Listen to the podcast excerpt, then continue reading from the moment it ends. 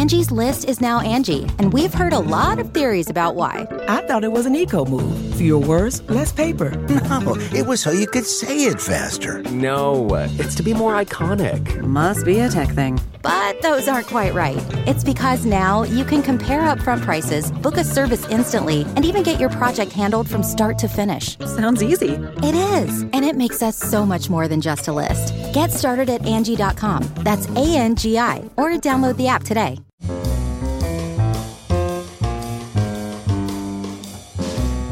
It's Merriam Webster's Word of the Day podcast for May 1st. Brought to you by Merriam Webster's Unabridged Dictionary Online, America's largest dictionary, now continuously updated. Learn more at merriam-websterunabridged.com. Today's word is aficionado, spelled A F I C I O N A D O S. Aficionado is a noun that means a person who likes, knows about, and appreciates a usually fervently pursued interest or activity, a devotee. Here's the word used in a sentence from the Charlotte Observer by Shelby Lyman. For American chess aficionados, lopsided defeats in three U.S. versus USSR team matches in less than a decade after World War II was an understandably painful blow. The affection an aficionado has for his or her favorite subject isn't merely emotional, it's also etymological.